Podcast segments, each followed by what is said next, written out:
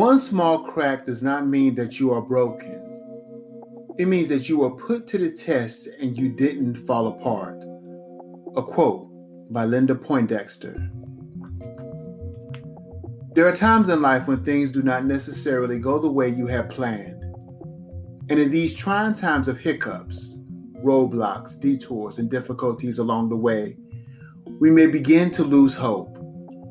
And although this is a normal feeling of being human, it is generally quite an awful feeling that leaves us feeling defeated and hopeless. In reality, however, this is the lowest point we can reach the point where our thoughts are telling us that we are broken and defeated, and that there is nothing good or bright left in our future no matter what we do. The truth is, once we realize that we are not broken, that we did not fall apart, but rather only experience a difficulty or a setback in our lives, we can begin to move on and to grow. You see, hope is something in our lives that requires effort on our part.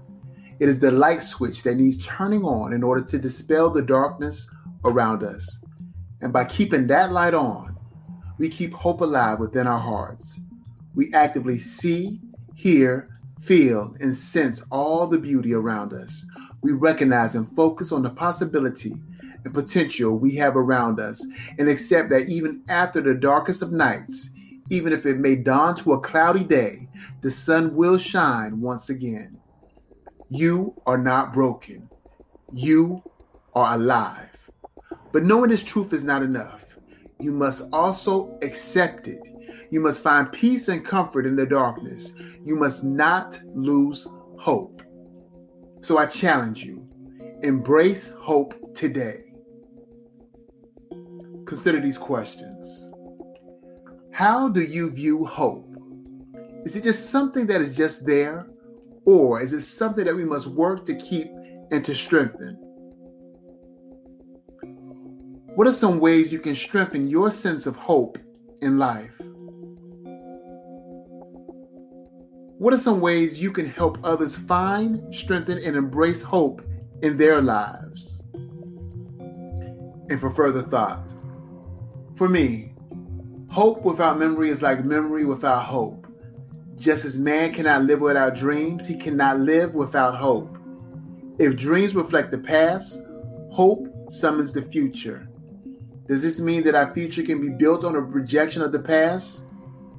Surely such a choice is not necessary. The two are not incompatible.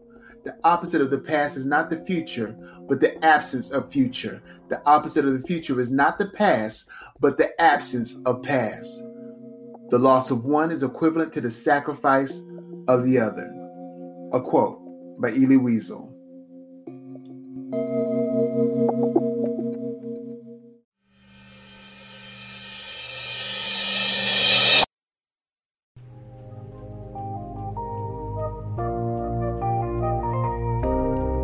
This is More Than Therapy podcast, More Than Therapy.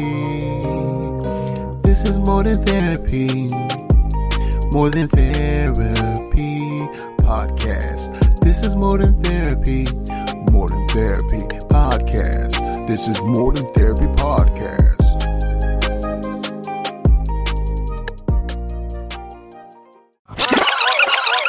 Oh, yeah. oh, God,